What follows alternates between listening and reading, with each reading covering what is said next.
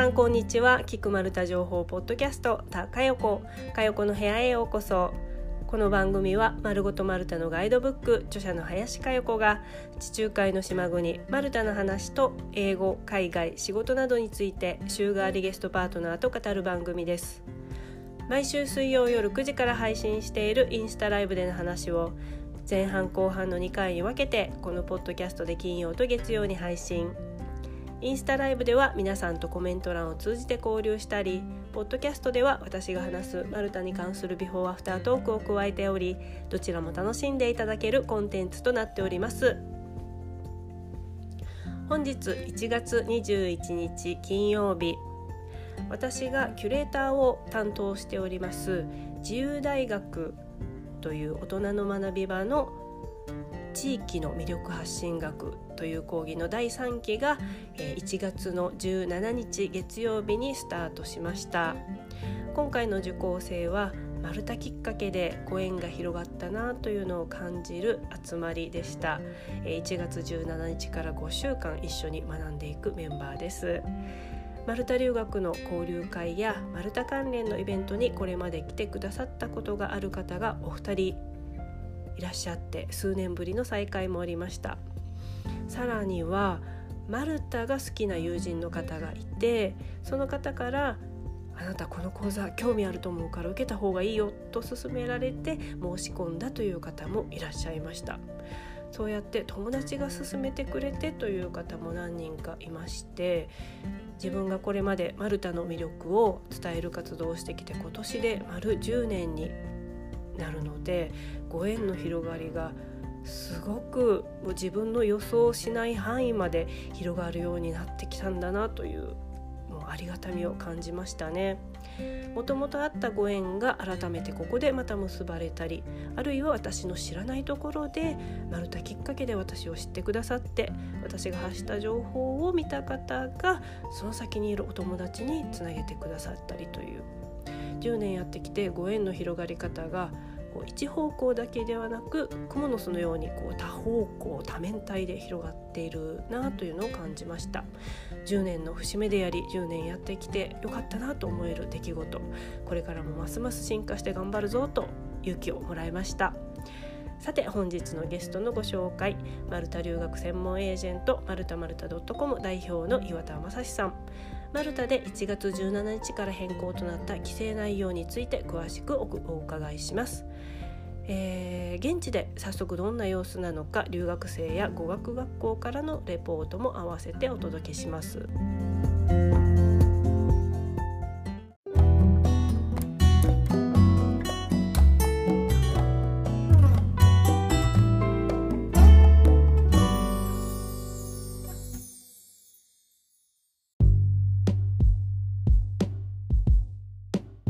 まず1月17日月曜から、えー、規制が変わるということで、この内容について詳しくおお伺いできればと思います。まず変わる内容なんですけれども、はい。はい。一つ目が。あえっ、ー、と、なんか、まあ、ヨーロッパでもそのオミクロンが12月の末ぐらいからまあ増えてきて、まあ、一気に1月5日ぐらいに蔓延をしてたこともあって、えー、と1月17日以降、マルタに入る方は、えー、とワクチンの接種証明書が、あのまあ、いろんな施設で提示が必要になったんですよね。はい、であのまあ、それが実はなんか結構地元の人のために言ってるものと、を観光客とか留学生が、あの、まあ、勘違いってわけじゃないですけど、まあ、ね、ちょっといろんな入れないんじゃないかとか、なんかもしかしたら規制が厳しくなるんじゃないかみたいなことを言って、結構なんかわちゃわちゃしてて、最終的にどうなったのかっていうのが今日いろいろ分かってきたんで、その辺の説明ができればなとは思ってます。ありがとうございます。はい、じゃあ、まず大きく規制変更となる部分については、現地でレストランや、はい、えー、公共の観光施設や映画館とか、えー、といった劇場などといったところでワクチン接種証明書が必要となると、はい、いうことですね。はい、でこれ見せるときにはあの入国時にも必要なベリフライのアプリはい。を使って見せるということで合ってますでしょうか？そうですね。あの、なんかその、マルタの入国の時に VeriFLY っていう、今もごめんなさい、携帯使っちゃってるから出せないですけど、あの、まあ、日本のワクチン接種証明書を使って、まあ、ヨーロッパとかの、まあ、その海外に渡航する用の、その、なんですかね、アプリがあるので、ワクチン接種アプリみたいなのがあるので、まあ、はい。それをマルタも採用しているので、 VeriFLY というものを採用してます。で、その VeriFLY を使って入国ができて、その後、その、まあ、 VeriFLY を使って、ちゃんとだから、2回を何月何日にあなたは打ってます、ファイザー打ってますとか、そういうのが記載されているので、それを使って、バーとかクラブとか、他のところに入れるっていうような証明にはなってるようですね。はい。場所はレストラン観光施設バー映画館の他にあとどこがありますか？まあ、あるのは、まあ、そのバー、クラブ、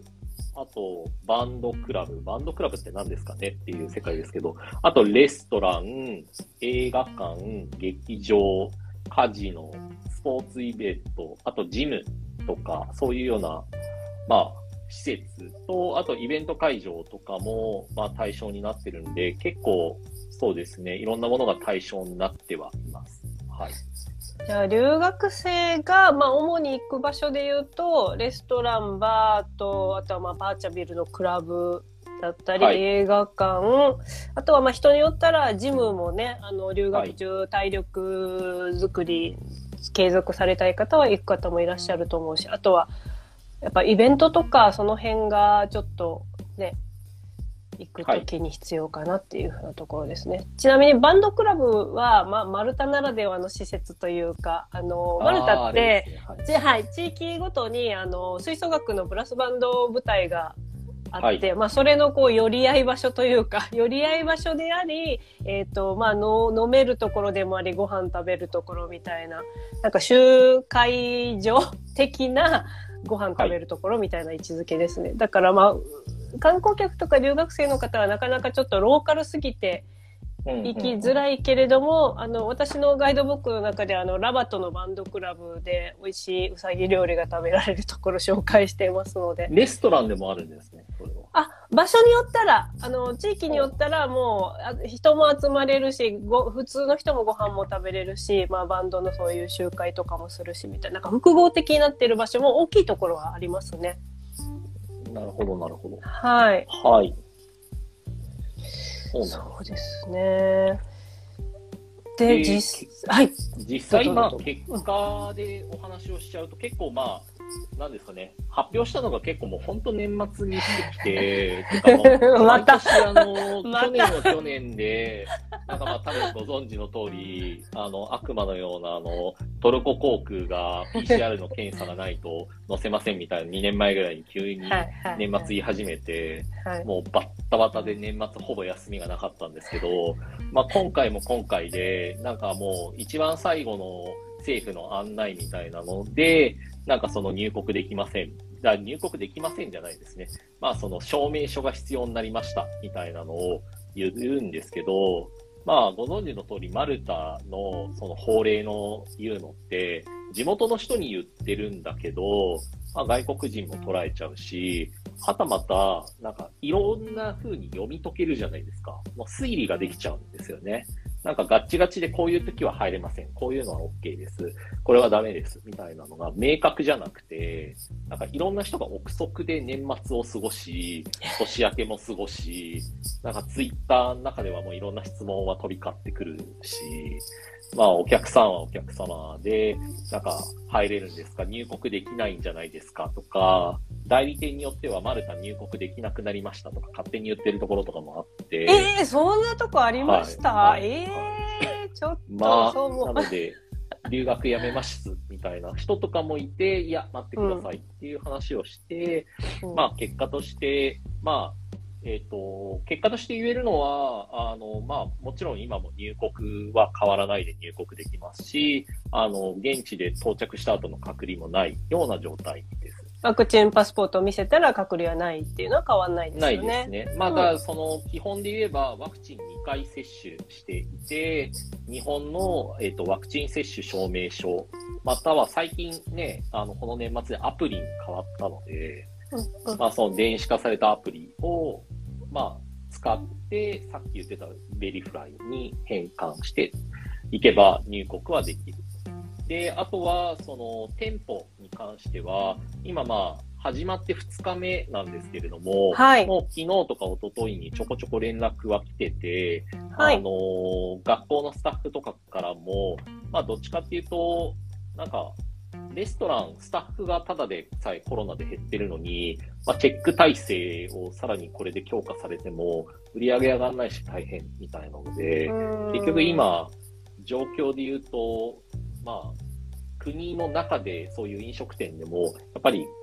いろいろクレームを入れたり、政府にして揉めてたりもしますし、実際変わったことで言うと、見せてくださいっていうのができるようにはなったんですけど、見せたときに、その、まあ、日本のベリフライ、その日本で変換したベリフライっていうものを見せても、入れるお店がほとんどだし、今逆に言うと、ダメですって言われた、なんか拒否があんま聞かないんですよね。あ、留学生は現地では問題なく？ですか？一応カフェでスターバックスコーヒーと、現はい地のもう一個のカフェとかは、うん。あの、入国できました。で、3ヶ月とかの接種証明の期限があったんですけど、その期限とかを切れてる人とかでも、切れてるっていうか、2回打って、今4ヶ月目とか5ヶ月目の人とかでも、はいあの、日本の接種アプリなら入れてるは入れてるっていうような話ですね。なるほど。むしろ、なんか、マルタの接種アプリで、まあ、その、結構長期滞在の人って初期にマルタで打っちゃってる人は、うんあの、3回目の接種してくださいって言って受けてて、まあ、それを受けてない子は、あの、受けてねって言われて、あの、拒否されたケースっていうのは1件あったみたいですね。まだ2日目なんで。そうですね。あの、岩田さんとこのインスタライブのやり取りをね、あの、している時にも、ちょうど始まる前ぐらいの、あの、話してたので、まだ始まってみないとわかんないですよね、みたいなことは言ってましたよね。で、17日始まってから数日経ってみてどうかっていうところ。で、すぐにパ,、パチッとこう切り替わればいいけれども、なかなかこう、お店側にまで浸透するっていうのも難しいから多少混乱はあるから落ち着くまでには少し時間はかかるかもしれないですよね。全部のお店がきちんと対応とかでもね。そうですね。あとはだからなんか結構いろんな外国人も多くて、マルタの現地の接種アプリは全員が全員読め読み解けるし、意味がわかるけど、ベリフライも一般の旅行しないカフェの店員とかは特にわかるわけではないとかなので、うん実際ちゃんと打ててる人に関しては問題ないんじゃないかっていううん話にはなってますね。うん。なんか私、あ、はい、どうぞどうぞ。結構だから今、ね、現地にいる人も見てらっしゃるのかなと思うんで、なんか大丈夫なね、話とかがあったら教えてほしいなっていうのは。そうですね。今ご覧になっていただいている方の中で、今マルタにいますっていう方で、実際になんかお店 QR 見せたら入れたよ、もしくは入れなかったよなど、こういうことあったよとかいうことありましたら、コメント欄に書いていただけますと嬉しいです。はい。私が現地の方からいただいた情報だと、やっぱりまあ場所によってね、あの、いろいろだと、まだ思うんですけれども、やっぱ日本のワクチン接種証明書で入れなかった、弾かれちゃったっていうケースも、やっぱり起こってるので、うん、お店側が、なんかその存在、ベリフライのその QR コード自体の存在を知らないから、この証明書でいいのかっていうふうな、ちゃんと把握してないケースとかも、やっぱりあったりするので、そうなんですね。あの、そうなんですよ。だからお店によったらそこまでこうちゃんと周知されていないっていうケースもゼロではない感じです。うん、まあだからしししはいそう。心配なのはやっぱ先ほど岩田さんが言った通り SNS でねあのいいことも悪いこともやっぱりどんどん拡散されててみんな不安だからそれを頼りにしちゃうので例えば一個行ったところでこうダメだったっていうのがこうバーンっていっちゃうとなんか「まるちゃんまだこういう風にこうなってないからなんか大変そう」とか「なんか今行ったらなんかやばいかも」みたいな感じで、ね、変に広まっちゃうのがちょっと怖いかなって思います。なるほど、なるほど。うん。まあでもなんか、レストランでも一人の生徒から聞いたけど、その QR の、まあそのベリフライを準備してなくて、はい。日本のワクチン接種証明書のあの、なんか、写真を見せたら、それで OK だったみたいなケース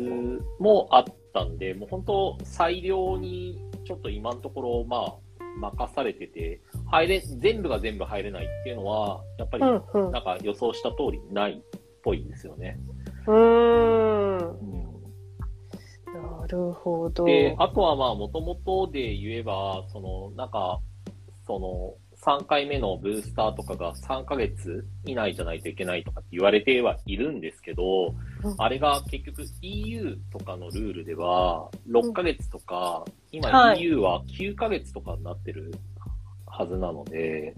そうですね。ブースターが9ヶ月で、2回目の接種が3ヶ月に、こう、期間が変わっ短くなったのかな、確か。で、マルタですよね。あ、マルタで、マルタで、えマルタで。ーヨーロッパは違うので、はい、は EU い。の、まあ、中にマルタはあるので、まあ、うんルール違反だよねっていうので、またそれはそれで揉めてはいるので、うーん。それのなんかいろいろな裁判結果とか、まあなんか地元の人がなんかその改善を求めて裁判してるのが実はあるらしくて、そういう結果も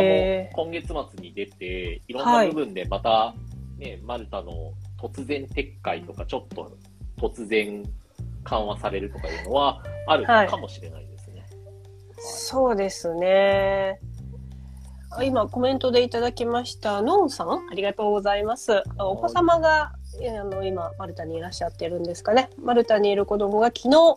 映画館入れなかったようです。ということで、映画館、どちらの映画館ですかね？あの、まあ接種証明書が、うん、うんちょっと通通用しなかったというか、入れなかったという事例がやっぱりあるようです。なかなかね、難しい、すぐには。ね。うん うちの方でもまあどんどん調べて、まあこういうところは大丈夫でしたとかダメでしたとかはちょっと、まあ、あの、ホームページにはアップしてったりとかはしたいなとは思ってるので、はい。まあ、全部が全部ダメっていうわけではないですし、もちろんね、今マルタコロナで言っちゃえばテイクアウトでね、ウォルトとかいっぱいあるじゃないですか。はい。で、そんなにすごい高いわけではなく、うん。まあ、日本よりちょっと安い配達料で総額で、あのね、量で食べたりっていうこともできはできるので、うん。まあ、全部のレストランが、なんかせっかくね、行って美味しいもの食べたいのに食べれないとか、カフェ行ってなんかできないっていう話ではないので、そうですよね。そういうのをね、うまく使っていただきたいなとは思ってますね。そうですね。あの、生活の面で食事で支障が出るっていうわけではなく、結構、あの、そのウォルトだったり、地元の、えっ、と、えっ、と、タイムトゥーイートとかいろいろデリバリーサービスあって、結構私のガイドブックに載ってるお店、多くのお店が、あ、大丈夫です。ありがとうございます。結構多くのお店がこのコロナ禍でテイクアウトとかデリバリー対応すっごいするところが増えたんですよ。すごいですよね。多分これ調べてったらまだ調べてないけどほほとんどのお店が行けるからあれ？なあそこのあそこの美味しいお店もなんか結構いいところもみたいな感じで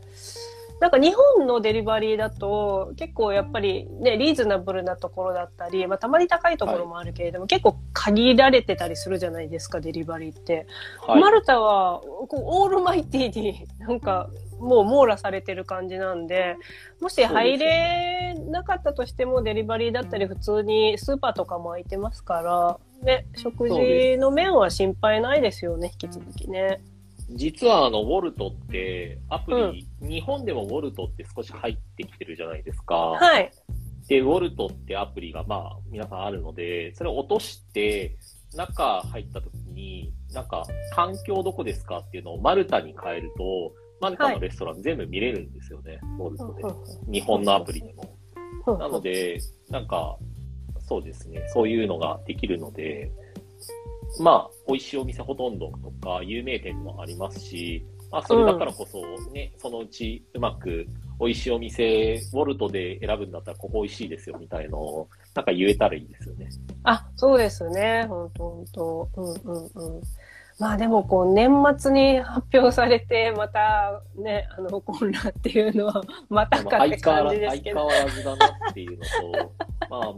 こっち側は相変わらずだなって思ってるんですけどもちろんね留学されるお客さんとか初めての人とかもいるからそうですよね。そうですよねみたいな。ただ、うん、全部ダメだっていうのをツイッターで言っちゃう人とかも勝手にいたりとかしてまあそんなことないんだけどなと思いながらも。そうなんですよ。そこがすごい私も 見ててもどかしいし、だからといってすぐなんかこっちからバーンって言ったとしてもなんかこう、もう、もう、ひっちゃかめっちゃかになるから、もう生還が、生還して、はっきりと分かってから、やっぱり、ね、あの、岩田さんの会社がされているように、ちゃんと裏付けを取ってから、言うっていうのが一番混乱がないかなって、こう、2年で学んだ気がします。そう。うん、だから、うん。そうですね。そう、だから、なんか、ね、SNS で見てても今回のことで目にしたのは、やっぱりこう、新しい規制の発表出てるけどどうなんだろうとか、なんかはっきりとわかんないし、エージェントも言ってくれないからなんか困るみたいな感じのことを皆さん書かれていらっしゃって、でも、岩田さんがおっしゃる通り、あの、マルタの事情を知ってる方は、まあまあ、マルタだから、こうね、あの、週末だったり、その、年末だったりっていう、こう、ギリギリのところで、こう、自分たちはポーン発表して、で、こっちから問い合わせができない。そうそうそうそう。こっちからは問い合わせが。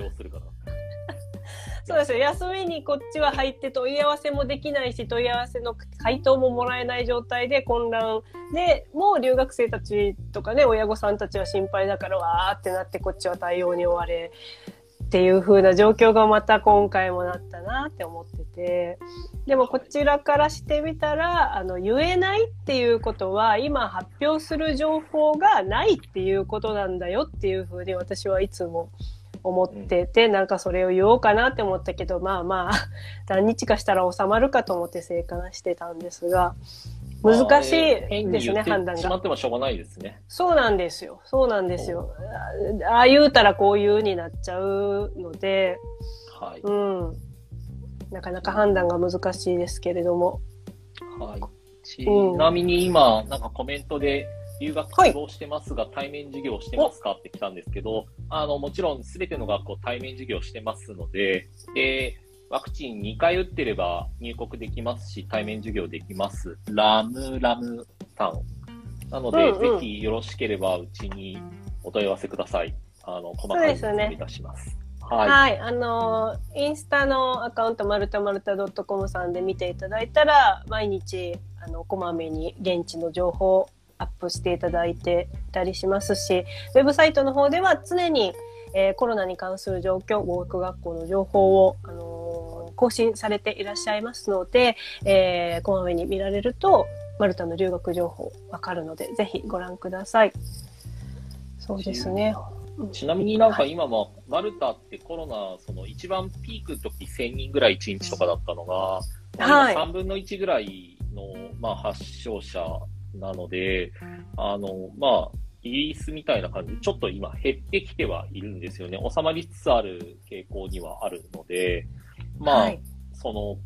今まではマルタ大丈夫ですかっていう連絡が来てたんですけど、むしろ今、日本が急激に上がってきてるんで、ここからまあね、東京とかも含めてマンボウじゃないですか。はい。なので、ほとんどの人が急にまた、なんか、マルタ行けば隔離なしで入れて、まあ、その、レストランとかカフェとか普通の生活できるんですかっていう問い合わせが急激に増えてて、春休み出ようとしてる人が、なんか増えてはきてるんですよね。ほうほうほうほう。そっかそっか、春休みね。留学時期ですもんね。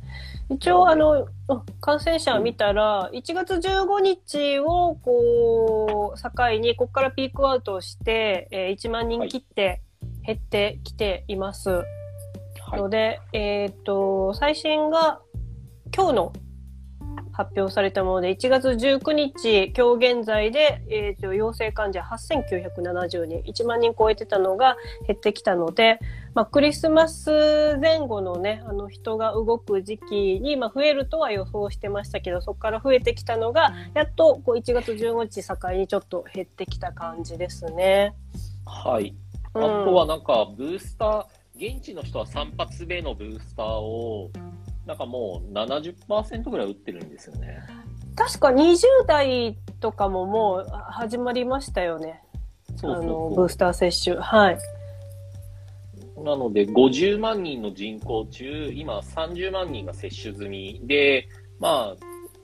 1月17日までに70%を目指すっていうふうにやってたんで、まあ70%いっったのかどうかの連絡は来てないですけど、まあ目指してたっていう話ですし、日本って今まだ6%とかだったはずなんで、そこよりもはるかにブースターは早いですね、はい、相変わらず。そうですね。日本の3回目接種って今年の本当に来月 ?2 月 ?3 月ぐらいからうちの親とか60代、70代とかが始まる感じなので、これからですよね。はい。うん。で、あ今コメントご質問いただきました、はい、先ほどの、えーと、ラムラムさん、えー、ワクチン接種日に期限あるんですか、はい、ちなみに昨年8月と9月に2回受けています。ということで。先ほどのベリフライの QR コードのワクチン接種証明書の有効期限。一応マルタの人の接種期限は3ヶ月って言われていて、外国の人はそれを対象にしませんっていう、まあ、アナウンスは出てはいるんですよね。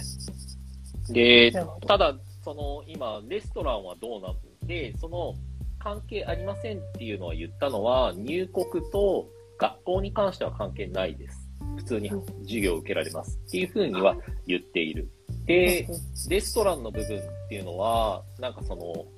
政府の関係者に誰かが質問して大丈夫ですよとかっていうのを言われてるそういう、何？証拠が今のところないので、で、それで17日過ぎたので、入れるか入れないか、まあ、全国民がまあそれぞれなんかよくわかんない状態に今なってるので、入れるお店と入れない店が、なんか今は混在。うん、うん。ですね。はい、うん。うんまあでも今減少陽性患者の減少傾向にあるということであのこれからあのひどくなるというよりから、まあ、これから落ち着いていくのでこのままちょっと、ね、新規性あるものの新規性も多分そんなに長くは続かないんじゃないかというふうな見方が結構現地の方から聞くので。まあ、今から行く方はちょっと準備をしつつ、はい、2月3月あの今の体制でも。人ですねうん、そうですね。今の体制が引き続きあってもいける準備をワクチンとかね、しておくっていうのがいいかなと思います。ちなみに私がこの2年のコロナ禍で、あの、ずっと、あの、最初から思ってたのは、やっぱりマルタで起こった3週間後が、えっ、ー、と、日本でもマルタで起こったことが、あの、起きている状況なんですよね。だから3月、えっ、ー、と、最初の2020年の3月が一番もうバタバタして大変だった、もうコロナの本当に、そういうな始まりだったじゃないですか。はい。記憶、もう記憶を消したいぐらいです ね。ねあれは本当一生忘れないぐらい。はい。あの頃のこうマルタの大変さと同じ状態が3週間後日本に来て、えー、4月にこうロックダウンとか緊急事態宣言っていう風になってきたので、まあ大体この2年そうなんですよ。マルタ増えたなって思ったらその後日本も増えたなみたいな感じなので今回マルタがね1月19日15日以降にちょっと1万人切ってピークアウトになってるからまあ日本もこの後ちょっと3週間3週間とか1ヶ月ぐらいだったらまあ増えていったのが徐々に収まるかなっていうのが私の素人ながらの勝手な予測です。まあ、ここからね、もうずっと絶えず動いてるから、出発するときに、まあね、とにかくずっと言ってるのは動くっていう、2、3週間前に動いてくださいっていうような話ですよね。そうですね、本当に。本当に。うん。なんか半年先なのに、なんか今大丈夫ですかねっていう人もいらっしゃるんですけど。いや、気持ちはわかるけど、なかなか。そう、変わるから大丈夫ですよっていうしか言えないですよね。そうですね。その時に、あの、柔軟に判断するっていうのが今できること。うん。あの、今心配なさるよりも、あの、コツコツと英語の勉強をするとか、体調を整えるとか、そっちに、こうね、ちょっとポジティブな方にシフトして、直前の状況をエージェントさんとこうコンタクトをしっかり取りながら、あの、決めていくのがいいかと思います。じゃあ前半最後の質問にしようかな。ご質問いただきました。マルタの気温はどうですか、えー、持っていく服を迷っています。えっ、ー、と、何月に行かれますか？によってだいぶ変わってきます。えー、2月、3月までに行かれるんだったらまだ寒いので、ちょっとあの例えばユニクロのウルトラライトダウンとかあの脱ぎ着できたりくるくるっと巻けたりするのが必要だけど4月以降だとだんだん暖かくなってくるので2月の初めそう。2月の初め？あありがとうございます。一応、うちの、その、マルタ気候って Google で検索をすると、うちのサイト出てくるんですけど、それぞれなんか何月はどんな季節で、どんな服持ってった方がいいよっていうのが、各月でこう書かれてるので、まあ、よかったら、マルタ気候で検索して、うちのサイト見てください。えー、私の本にも、えっ、ー、と、気温のグラフを入れて、服装をちゃんと書いておりますので、えっ、ー、と、ちなみに2月は最低気温、えー、平均11.9度、最高気温18.7度。でも18.7度は毎日じゃないかな。すっごい高い時は18.7度だけど、まあ、東京より、日本よりちょっと、ちょっとだけ暖かいっていうか、なんかね、難しいんですよね。こうに日本の暖かい感覚と。日本の感じと違うんですよね寒さが。なんか日差しはめっちゃあったかいこう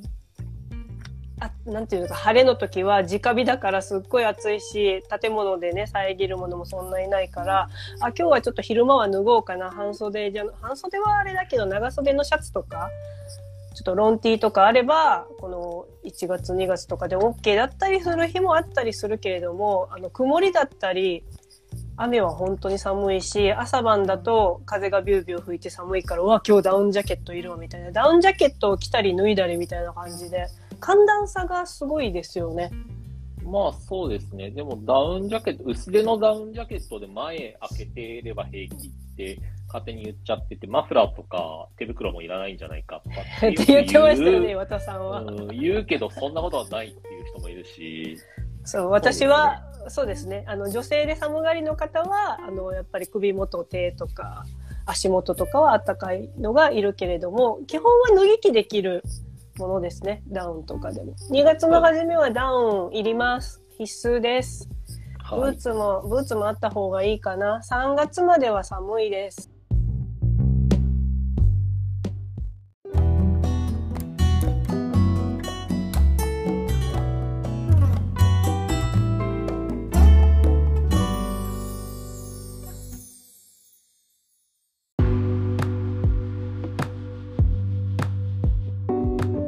1月18日に欧州議会でマルタ出身の女性議長が誕生しました。その方はロベルタ・メッツォーラ氏43歳です。史上最年少の議長であり女性議長としては20年ぶり3人目。前任議長であったイタリア出身のサッソーリ氏が今月1月11日に病気のため65歳で死去されました。メッツォーラ氏がその後議長代理を務めていました。議長を決める投票で有効党数616票のうち458票を獲得。第1回の投票で他の2候補を破り決選投票が不要となって圧倒的投票数で決まったそうです。このロベルタ・メッツォーラ氏は移民や LGBT 性的マイノリティの権利を擁護するなど進歩的な立場を取る一方中絶反対派としての姿勢も示しており議論を呼んでいるとのことです。この中絶反対派って言葉を聞くとあのマルタだとね個人的思想だけではなく宗教が関係したりしているのかなというふうに思います。マルタ人の90%以上が信仰していると言われるローマンカトリックでは宗教上人工妊娠中絶が禁止されているという背景がありますですので信仰心の強い方はこの考えを根強く持たれていらっしゃる方もいますで現地の方から聞いた話では大昔のマルタ大昔ですよ今ではなく大昔のマルタではやむを得ない理由で中絶をする場合誰にも知られないように小舟に乗って海の沖に行って人知れず中絶をしていたという話を聞いたことがあります。もうね、地中海の海の沖の方に行って誰も見られないところで、えー、中絶手術をしたということです。まあ、小さな国マルタですので病院で中絶をした場合すぐに噂が広まってしまったりということもあります。ですので誰にも知られないようにこっそりこのように昔は行っていたと。今はこのようなことは聞きませんが。まあ、マルタ出身でね最年少で女性議長となったと話題のロベルタ・メッツォーラ氏に関して、まあ、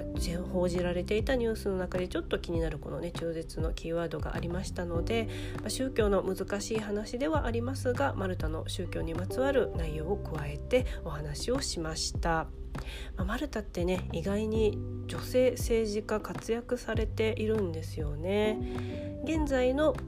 ジョージ・ベラ大統領はま男性でいらっしゃいますが前任であるマリー・ルイーズ・コレイロ・プレイカさんこの方は女性大統領でした。2014年の4月から2019年の4月まで1期5年間マルタの第9代大統領を務められました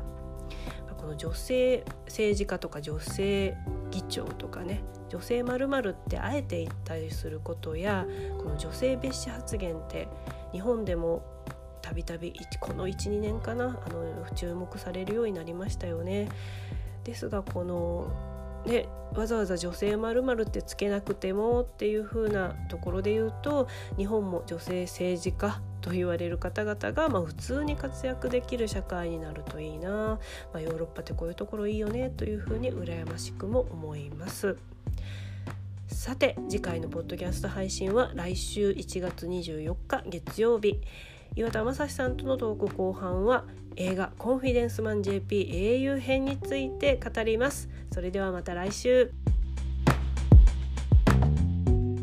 この番組はインスタライブで水曜、ポッドキャストで金曜、月曜に配信。インスタライブのお知らせや皆さんからエピソードを募集するアンケートをインスタのストーリーで行っています。アカウントは、アットマーク、マルタジャーナル360。ぜひフォローしてください。それでは次回もお聴きください。最後はマルタ人がよく使うフレーズでお別れです。See you, ciao ciao!